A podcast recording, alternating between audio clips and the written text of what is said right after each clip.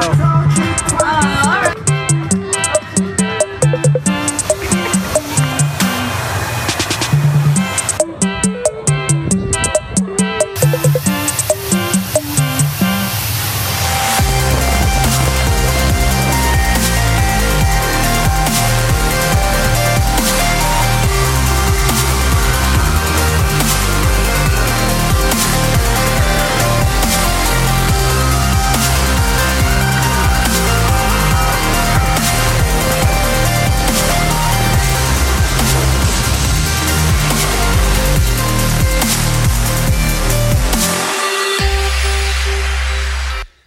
good morning. If you want to grab your Bibles, your phones, your iPads, wherever you get scripture, go with me to Colossians chapter 3, verses 1 through 4.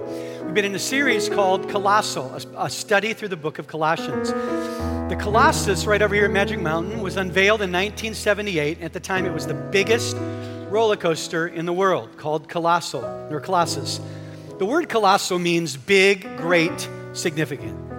And so we chose that word because the book of Colossians is big, it's great, it's significant.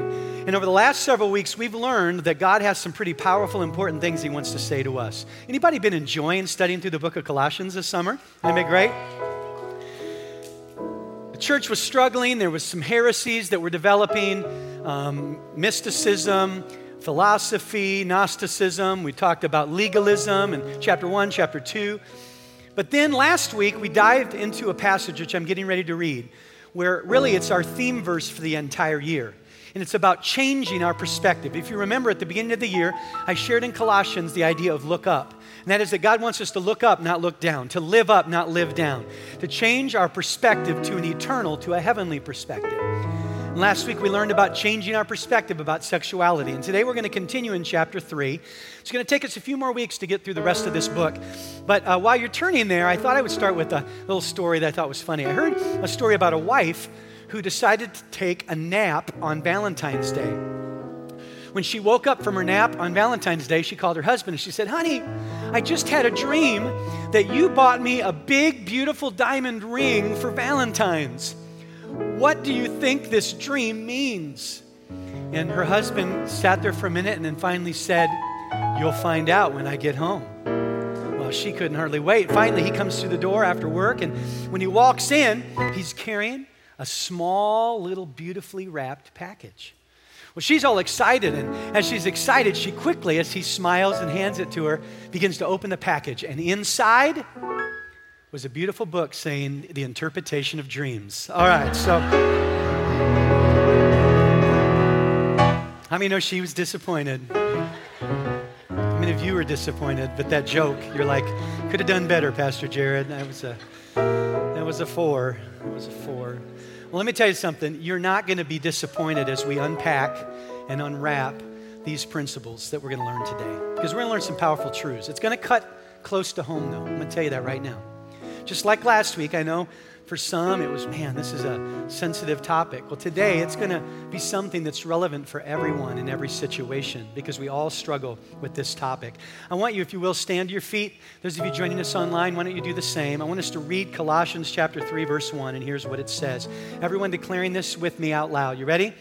Since you have been raised to new life with Christ, set your sights on the realities of heaven where Christ sits in the place of honor at God's right hand. Think about the things of heaven, not the things of earth. For you died to this life, and your real life is hidden with Christ in God. And when Christ, who is your life, is revealed to the whole world, you will share in all his glory. Listen, Paul's telling us shift our perspective. So I want you to close your eyes. Holy Spirit, Lord, we live in a culture that the way they think about the topic today is different than what, what you want us to think about and how you want us to live. So I'm asking you to speak. Lord, no matter how much I try to get up here and share something, it won't do anything. It won't change any heart. It won't affect any life. But God, here's what I do know it's not by might, it's not by power, but it's by your Spirit. And by the Spirit of God, you can begin to speak to us and you can begin to transform and change us. So, Lord, we open our hearts. We just have the courage to open your heart to hear what God might be saying to you today. Say this say, Speak to me. In the name of Jesus, I pray. Can somebody shout, Amen?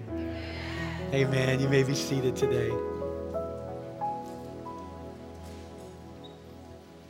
So here's the bumper sticker for the weekend. You ready? Here's the big idea that I, I, am asking the Lord to kind of stick to our hearts. You ready? Last week we learned about changing our perspective to a heavenly perspective about sexuality. Here's this week's topic. So we dive into Colossians. Let me say, Colossians, as we go through it, is giving us the topic. I'm not picking these topics. This passage is telling us what we need to talk about. Here's the idea. Here's the shift God wants us to make. We need to have, write this down, a heavenly perspective about the way we talk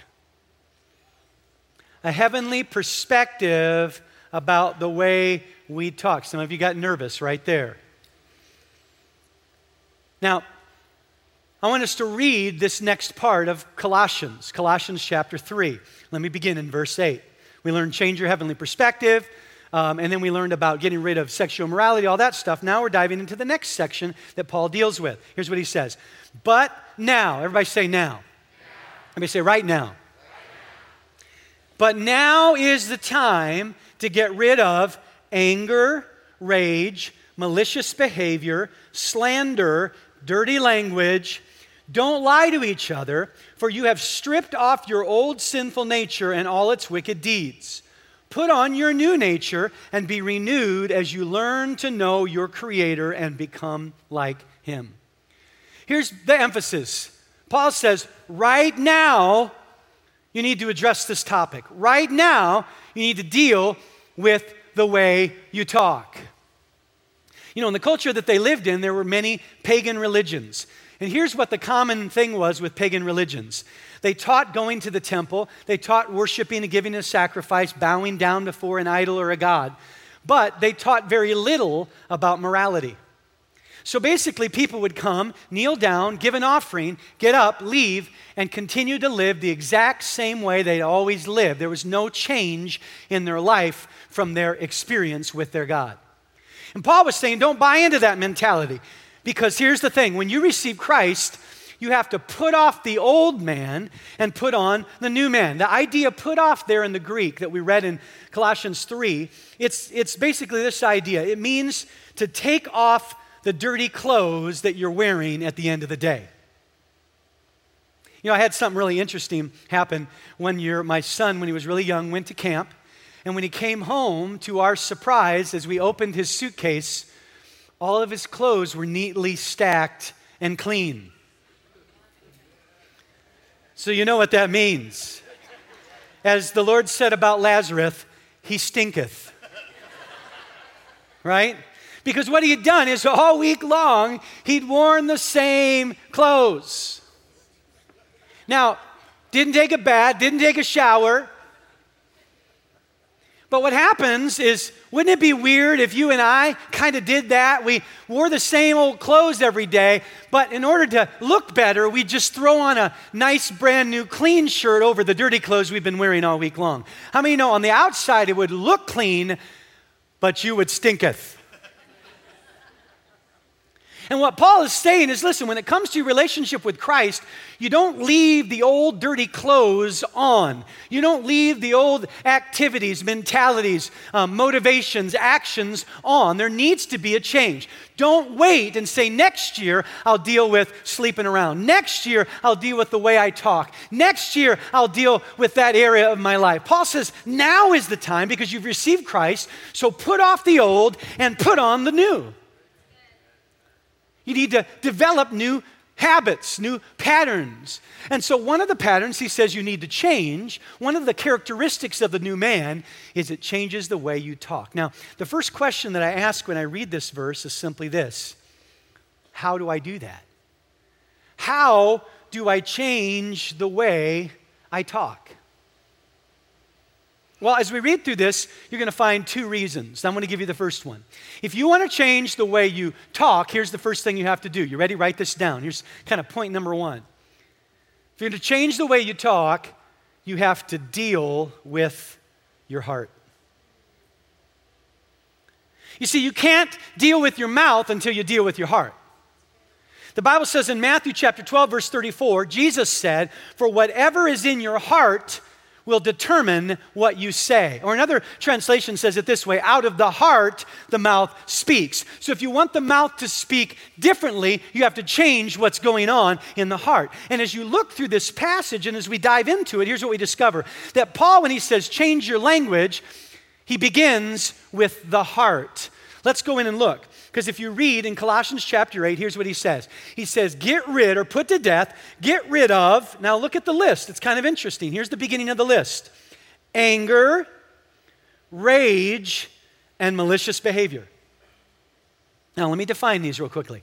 Here's the first one anger. What does that mean? Well, in the Greek, it literally means, it's a Greek word which means a deep, smoldering bitterness. It's that thing that's always there that it just takes a little bit of fanning the flame for the fire to ignite. That smoldering frustration, that smoldering bitterness that's just below the surface. Then he says anger, and he goes to rage. What does the word rage mean? Well, in the Greek, it's the word thumos, and it, or thumos, and it means to burst out suddenly and uncontrollably. So it's kind of the release. It's the anger is the smoldering bitterness, frustration, and then something happens to trigger that anger and it turns into rage and it erupts. It comes out. And then it goes to the third word, which is malicious behavior or the word malice. The word malice means an attitude of ill will towards someone. It's revenge developed in secret.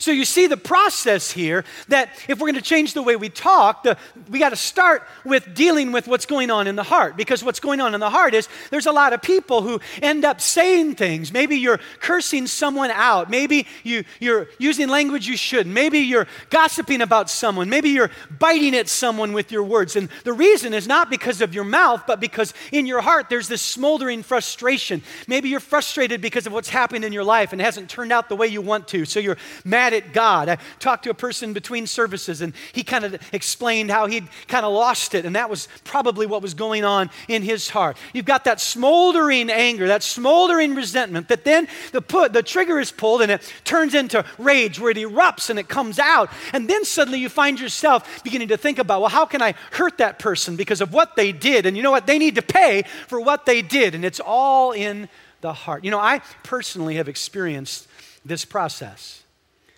And one of the places that I have experienced it is on the freeway. How many know what I'm talking about? How many here have ever experienced road rage? I was driving down Hillcrest, and that road is, when there's no school in session, it's 50 miles an hour. I'm going down the hill pretty fast, and there's all these little side roads, and a car pulls out and I'm going 50, and they're, you know, they're going slow, and they didn't give me a lot of time. So what did I do? I zipped around into the lane next to them, went around them, but we were kind of towards the bottom of the hill, and so I zipped back into the right lane, came to the stop, and went. Well, I didn't think what I did was dangerous. I didn't think I'd done anything wrong, but for some reason, as I'm driving down the old road, a few seconds later, I hear honk, honk, honk, honk, honk, honk. Honk, honk, honk. And I'm like, what is that sound? And I look in my rear mirror, mirror and out of the window on the passenger side, a woman is sticking her arm out, pointing and saying, God is number one. I mean, that's what I thought, but that's not really what was happening because she was using the wrong finger. And I'm thinking, God is number one. And then I look, and on the driver's side, he's pointing to God too. They're honking, they're waving their arms. And I'm thinking, wow. And so I kind of do the, well, maybe I pulled up a little too fast or something. They didn't like what I did. So I kind of did the, you know, like wave, like sorry thing. The next thing I know, they pull up next to my car on the, on the old road and they're kind of like weaving by me. And they're, the guy is, he's, he's calling me names. And he's, he's yelling out his window, and she's got her arm out the window, and they're still honking, and I'm driving, and I'm kind of like, man, what is going on? Well, then I get to the turnout to go onto the freeway, and they pull in front of me, and as they're starting to pull into the, you know, to stop at the light, they slam on their brakes real quick, and I have to like slam on my brakes real fast. Then she gets out of the car. And she starts walking back. Marcus, you remember this. I was on the way to meet you. And I mean, I was rattled by the time I saw Marcus. She comes walking back and she's waving her arms. And, and so at this point, I'm two things. I'm, I'm worried for her because, you know, the old road's a fast road. And she's, on, she's in the lane there walking, number one. And number two, I don't want a problem to escalate. So I roll down my window and say, Ma'am, you need to get back in your car. Bad choice of words. so that makes her more mad. Now she's pointing with both hands to God. She's even louder. He sticks his arm out, is yelling and, and honking, and finally the, the light turns green. So she gets back in the car. They pull off and take off like they're mad. And so I'm like, oh, that was crazy. And I start driving down the road. The next thing I know, they like slow down and get in front of me and slow down slower than the speed limit and they're waving their arms, pointing at God. I'm worried that there's going to be an incident or something, so I grab my phone and I put it next to the wheel and start filming for evidence just in case. Wrong choice. So they get mad, slow down more, then pull next to me. She leans out of the car, has her phone on. I'm going, You want to do that? I'm filming you. And she's like going crazy. It was crazy. Now, what happened? Well, it wasn't just that something came out of her mouth, it was probably that inside, maybe that morning her and her husband had a fight. Maybe they're going through financial challenges and going to lose their house. Maybe they have unfulfilled dreams, or maybe they feel disappointed by life. And so there was this smoldering anger that when the right thing came along, what happened? It triggered into rage and then turned into malice behavior because they wanted to do me harm.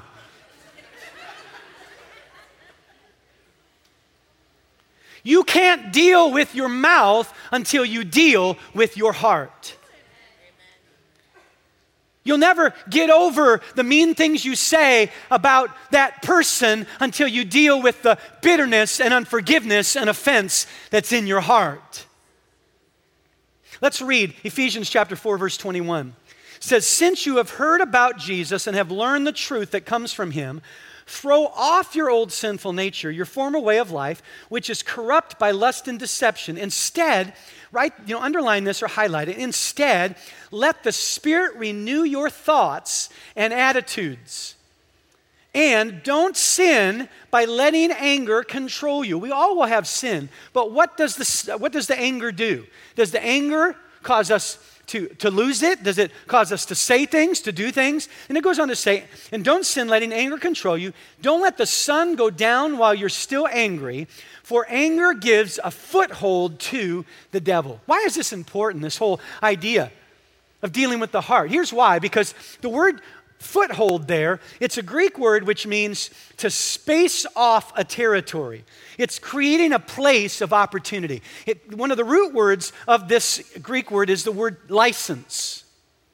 Wouldn't it be weird if I was locking up my house and as I looked outside, I happened to notice that there was some gangbangers standing on the corner of the, on, on the, corner of the street? Wouldn't it be weird as I'm locking up my house for me to walk up to the guys and say, hey guys, hope all is well? You know, I'm locking up, and by the way, if you need anything, here's a key to my house. That's really stupid logic, right? Because we're trying to protect ourselves from a criminal element while at the same time giving them a key to have the license to come in to the very place we're trying to protect.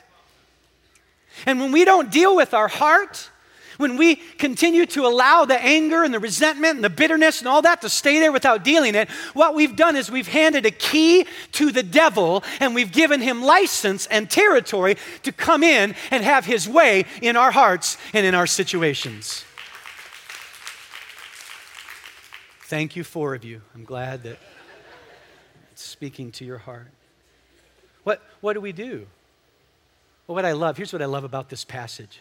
Says, listen, this is why this is so dangerous. This is why the way you talk, because it's affected by your heart. This is why this is important, because the devil wants access to your life. And what's interesting is he says, but instead, let the Spirit renew you. Here's what I love about the word renew it's a word that many of us would understand, but I want to kind of give uh, a clear definition. It means to renovate, to renew. You know, how many know that America is obsessed with staying young? In fact, we have doctors that make lots of money to try to keep us young. They're excellent at stretching and pulling. But here's the reality of those doctors they don't keep you young, they just hide the fact that you're old. Don't you feel better right now? Some are like, great, I just wasted $10,000. They don't really take away the wrinkled skin, they just straighten it by pulling it. They don't really remove the, the spots, they just cover them up. Right? So you're still 60, but you just look 40. Now, I'm not against that, that's fine if you want to do that. But this word doesn't mean that. When it says the Spirit will renew you, when it says it'll renovate and renew, it comes from a Greek word which means to regenerate or to make young. So here's the powerful thing. Paul says, listen, if you need to change your heart and change your mouth, here's the cool thing. God has sent his spirit, and the spirit won't just take that old, dirty heart that does the wrong thing and try to fix it up and change it. God will literally take that old heart, take it out. You can put off the old, and he gives you a brand new heart that's new, that's young, that's fresh, that's brand new. You don't have to fight the temptation of anger, you know, malice and wrath and, and dirty language and all of this with an old heart. I'm going to give you a new heart with a new potential to create new patterns. Man, somebody say amen. I love what Paul's, I'm sorry, what David said in Psalm 51, verse 10. He said, Create in me. He had sinned, he had made mistakes. He said, Create in me a clean what? Oh God, renew. That's that same word right there, right? Renew a loyal spirit within me. See, here's the cool thing. You're struggling to change the way you talk, but the, the problem has been you've been dealing with your mouth. And what God's saying, go a little deeper. Paul says, if you're going to deal with your mouth, start with your heart and let get, God get rid of that unforgiveness that's there. Let God deal with that disappointment and frustration because life hasn't worked out the way you want it to, and because you're angry at God because you thought things would be different. Let Him deal with your heart. And here's the good news He won't just deal with it, He won't just, you know, heal it up, He won't just make it it feel better. He'll take out that old heart and give you a brand new one by the Spirit of God to give you the ability to be and do what He's called you to be. Somebody say, Amen. Isn't that awesome? Right there in the middle of Colossians. How do I change the way I talk? Number one, deal with your heart. Here's the second thing. Once you can deal with your heart, then you can deal with your mouth. Deal with the mouth. Deal with the mouth. Colossians chapter 3, look at what the list goes on to do. He begins in Colossians 3 by saying, Get rid of anger, wrath, malice. Then he says, Get rid of, once he's given those three, then he says, Get rid of slander. Everybody say slander. And dirty language. Say dirty language. And don't lie to each other. Say lying. Let me break these three words down. The first word is dirty language. I'm going to use that word first. The word dirty language in the Greek means this it means crude talk filled with swearing or cussing and dirty jokes or sexual innuendo. So let's just kind of take it back to the last point. If you're the person who always has a dirty joke, you're not just someone using a dirty joke to create something funny, it's telling us about there's a condition in your heart related to that issue. If you're the person that's cussing and going off, it's not because that you grew up in a home where everybody cuss. It's because there's something going on in your heart. So Paul says, and I know in the church today it's a lot different. When I grew up, you know, you grew up, you, if you're a Christian, you don't cuss. But now that's not really that big a deal. A lot of Christians are cussing on Facebook and on, you know, and they're, they're cussing at work and, and whatever it might be. Now, again, I'm not here today to judge anyone, and I'm not here to make you feel bad or condemn you, you know, uh, because we all struggle. We all have moments that we say things and do things. But what I'm praying will happen is that we'll hear this important message that God is giving us so that we don't buy into our culture. Because our culture says, well, that's just the way it is. It's just how you deal with it. You're just venting. You're just, you know, um, you know, re- releasing the pressure gauge. It's okay. It's not a big deal. We're going to dive into that in a minute. Dirty language. So that's cussing, sexual jokes, things like that. Here's the second thing lying. What does that mean? Well, lying is here's what's interesting about this Greek word it's to tell the untruth. So we get that, right? But it also means deception. So what this is saying, it's not just, hey, don't tell the obvious lies, also don't tell the white ones. Because deception is, I'm going to tell part of the truth to deceive so that everything will work out okay. Do you notice how quiet it is in here? Who got quiet. The third one is slander. Now, this one means, it comes from a Greek word called blasphemia, or blasphemia, and it's from where we get our word blasphemy. But here's what it means it means to destroy a reputation by lies, gossip, and spreading rumors. Now, some of you just immediately disqualified yourself. You're like, well, that's not me, praise God, because when I spread a rumor, it's not a lie, it's the truth.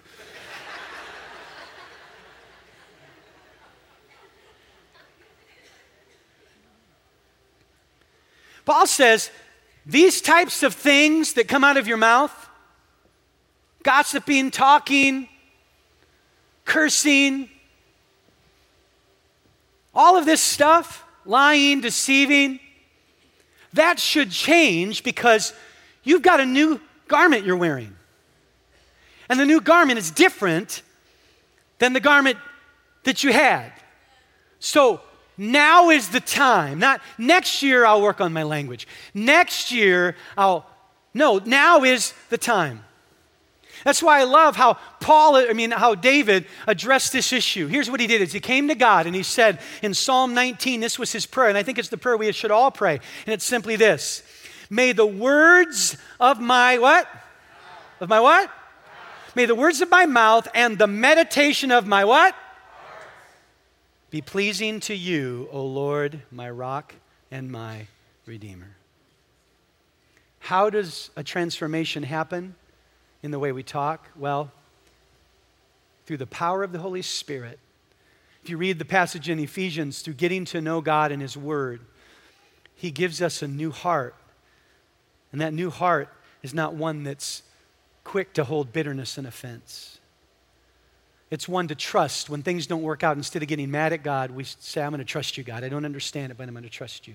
We have a new heart, the way we address our issues of the heart. And then that begins to impact our lips and our mouth and what we say. Because, you know, bottom line is that frustration that's right there, it'll come out. It's so easy. That, that happens to me when I'm fixing something at my house. This is when I struggle. That's one of my struggles.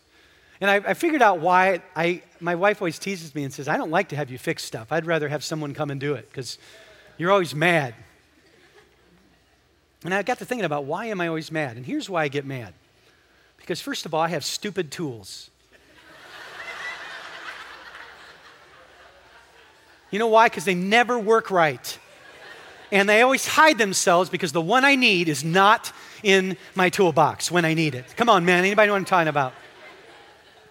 And I find myself getting frustrated. And here's why because usually there's something else. Maybe it's my day off and I want to go play golf.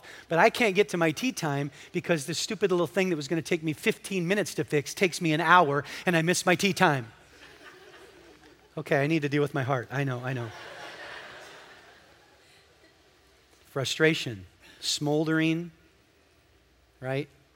See, God wants us to deal with our heart and deal with our mouth. So here's the, here's the question that I want to ask. Here's the second question we're going to address. The first one was how do we deal with the way we talk? How do we change the way we talk? Here's the second question, and that's why should I change the way I talk? Why? What's the big deal? Okay, I heard the thing about the key, and that's interesting, you know, uh, Pastor Jared, but I don't know. Why, why do I really need to change the way I talk? It's just who I am. Pastor Jared, I'm Latino. I'm like salsa in a bottle. I'm spicy. It's just who I am. Pastor, you don't understand. I'm Irish. I have red hair. It just comes with the territory.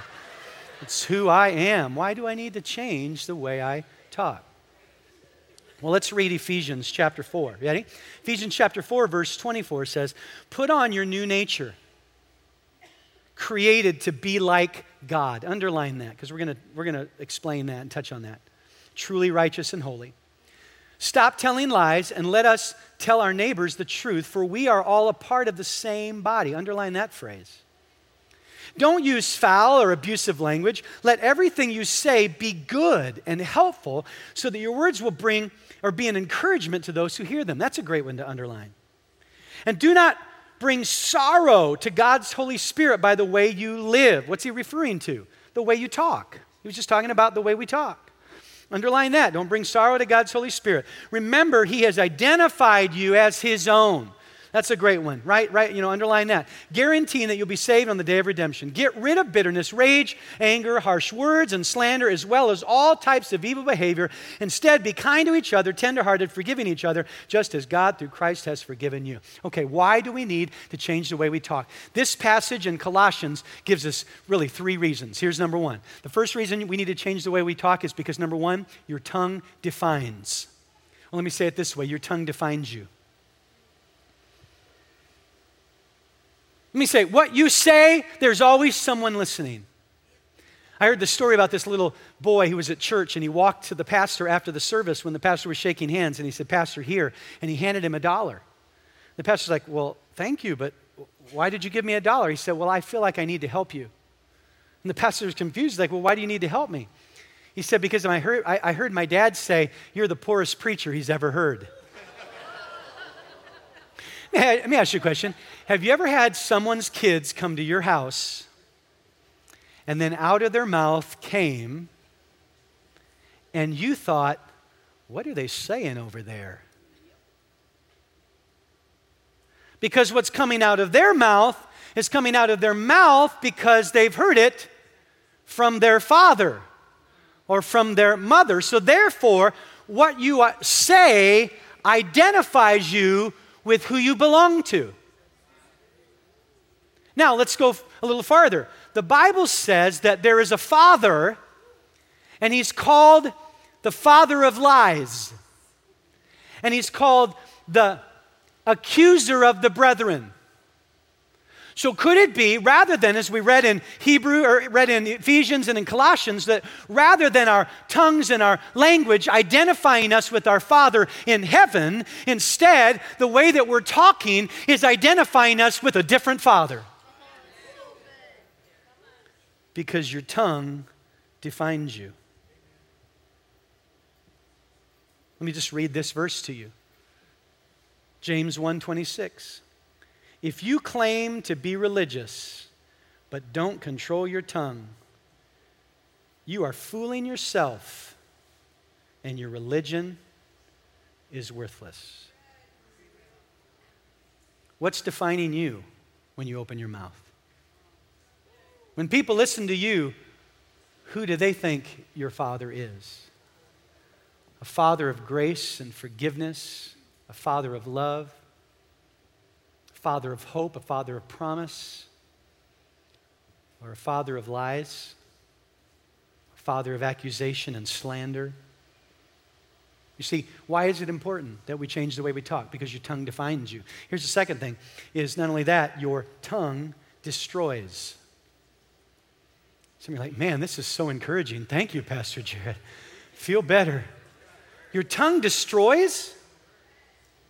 We just read a moment ago, here's the first thing your tongue, your talking will destroy. The Bible says that when we live an evil life, and it defines what the evil life is. We read it a moment ago. It says when you have dirty language, when you slander, when you use your mouth in the wrong way, it says it, it's evil behavior. And then it says, don't live like this because it grieves the Holy Spirit of God. It brings sorrow to God. You see, you distance yourself. you're hurt the Father. You grieve the Spirit when you talk and you use language that doesn't glorify and honor the Lord. When you, you know, use these categories that we listed today. And that bad language, what does it do? It's first of all defining who really has great influence, or it's defining what's going on in your heart and who's got control of your heart. But secondly, it's also defining that, that, that you are, are, are hurting your intimacy with God. See, God, the Bible says the Spirit yearns jealously for you. But we keep um, him at arm's length because we keep hurting and wounding him and grieving him with the things that we say. It destroys intimacy with God. You know what it, it also does? And let me show you a verse. This one will kind of surprise you.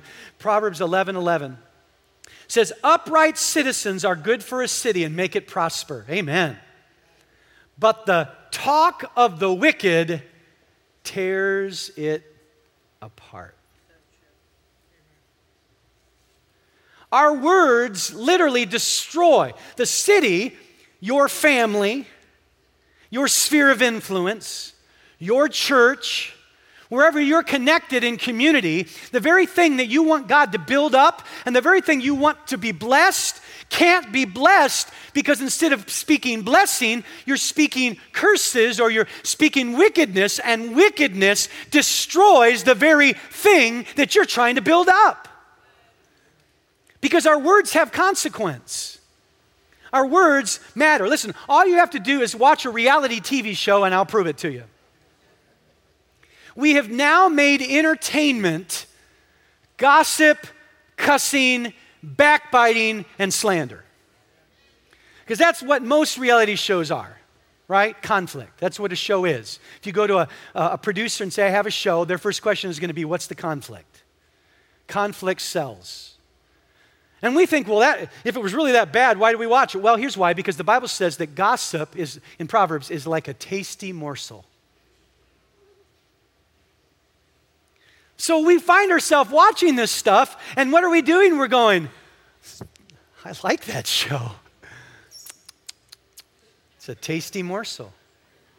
Now, if you watch those shows or whatever you have shows you watch, I'm not trying to, to diss or, or you know, make you feel bad or whatever today. But what I'm saying is, what we don't understand is that we've made entertainment the very thing that is tearing down community, that is tearing down the family. You see, all of those types of language, all of those types of things that come out of our mouth, what they do is they destroy. Now, maybe you're saying, Pastor Jared, you're kind of pushing that Proverbs verse a little far. You're kind of pushing Ephesians a little far. Well, then let's make it real clear. Go to Proverbs 18 21, and here's what what it says. It says the tongue can bring what? Can bring what? So the tongue can bring death or life. And look what it says those who love to talk will reap the consequence. So what's coming out of your mouth will determine the consequences of your life. Are you bringing life and hope and peace? Or is the communication that's coming out of your mouth tearing down and destroying the very thing that you're wanting to see God build up and bless? How many people, listen to this, how many people are sitting in this room or watching online and you struggle with your confidence. You struggle to succeed in life because you're fighting against your parents telling you your whole life you'll never amount to anything. You always do everything wrong. You never do anything right. And now we're struggling to get victory because of the death that's been spoken over our lives. Maybe we're wondering why our children aren't thriving, but we're speaking things like, you know what, you better change, you better knock it off, what's wrong with you, how come you never? We speak death. What we don't understand is that the tongue not only does it define, but the tongue destroys, it leaves a lasting imprint. Why do we need to change our language? Because the tongue defines, the tongue destroys. Now, here's, we're going to end with a little bit of positive. You ready? The tongue directs. Your tongue directs. If you read James chapter 3, it's an entire chapter, or a large portion of that chapter is about the tongue, the mouth. And here's what it says it says, like a bit in the mouth of a horse, or like a small rudder on a big, large ship. It says, or like a flame, or I mean, like a spark to a, a roaring fire. It says, so is the tongue. Now, here's what it's saying two things. Number one, little can have a big effect. The tongue is a small thing, but it can have a huge impact on your family, on your future. That little thing can have a big impact. That's one of the messages of that passage. Here's the other message Your tongue determines where you're going. Let me say it this way maybe you and I need to send our words in the direction we want our life to go. If the tongue directs our life, maybe we need to send our words in the direction that we want our life to go. How many times, though, too often do we buy into the other side and we don't allow God to change our language? He doesn't, doesn't allow Him to change our heart. And so we end up saying things like, This is going to be a lousy day, or I can't stand my job, or, you know, my spouse and I will never get along, or, you know, we'll always be poor. We're never going to get ahead. Or maybe it's, you know what, I'm always going to be single. I'm never going to find that person for me? Could it be that we're sending our words in the direction of where our life is going? And rather than speaking life, we're speaking death. Rather than using our words to define our situation, why don't we use our words to change our situation? Somebody say amen to that. That's, that's a tweet right there.